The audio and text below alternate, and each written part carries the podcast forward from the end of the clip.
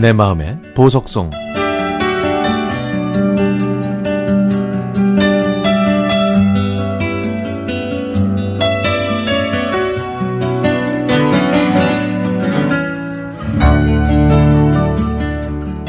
50을 앞둔 나이 수술을 앞두고 돌아가신 엄마가 그립고 생각나는 건 당연한지도 모르겠네요.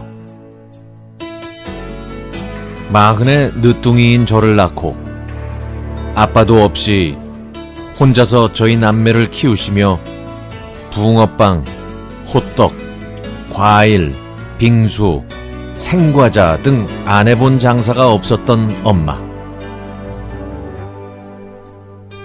저는 어린 시절 혼자 일어나서 차려진 밥을 먹고 학교에 갔고, 학교가 끝나면 엄마가 장사하는 곳으로 가서 엄마와 함께 집에 오곤 했습니다.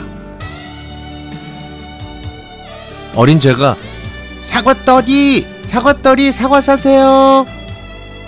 라고 외치면 지나가는 사람들이 귀여웠는지 아니면 안쓰러웠는지 사과를 사줬죠.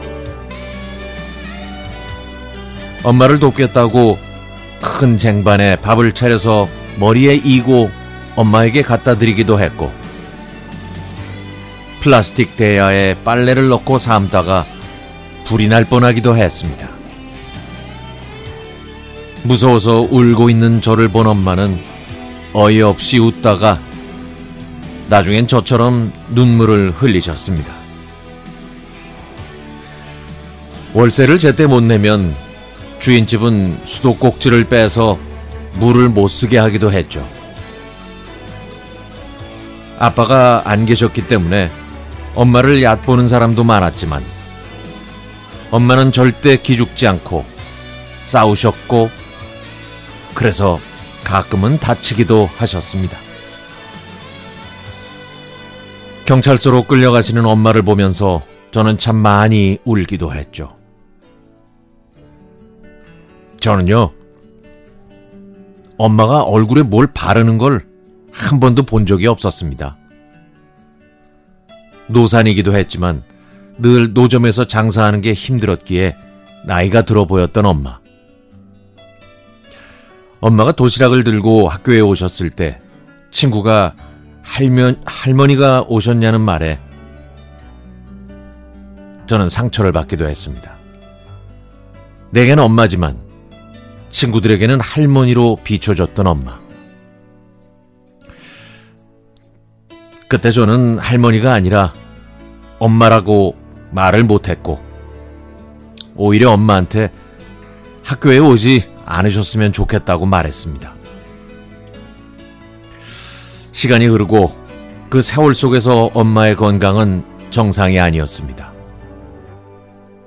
치아를 제때 치료받지 못해 제대로 못 드셨고, 결국 위암 진단을 받으셨습니다.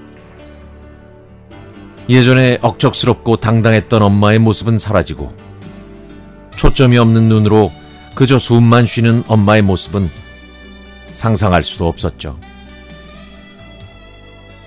수술이 어렵다는 의사의 소견 때문에 오빠가 엄마를 집으로 모셨습니다. 그리고 어느 날 오빠한테서 엄마가 깨어나지 않는다는 전화를 받았고, 그렇게 엄마는 고된 삶에서 자유로워지셨습니다. 여자 혼자서 얼마나 고되고 힘드셨을지 이제는 잘 알지만, 그래서 딸로서 또 여자로서 모든 걸 다 해드리고 싶었지만 엄마는 저희 곁을 그렇게 일찍 떠나셨습니다. 엄마였기에 엄마였기에 여자의 길 포기하셨던 어쩌면 자기 자신도 포기하셨던 엄마. 저도 딸 둘을 키우는 엄마지만 과연 제가 엄마처럼 살 수 있었을까요? 다음 생에는 한 여자로 행복하고 평안한 삶을 사시길 바랍니다. 존경합니다. 그리고 사랑합니다.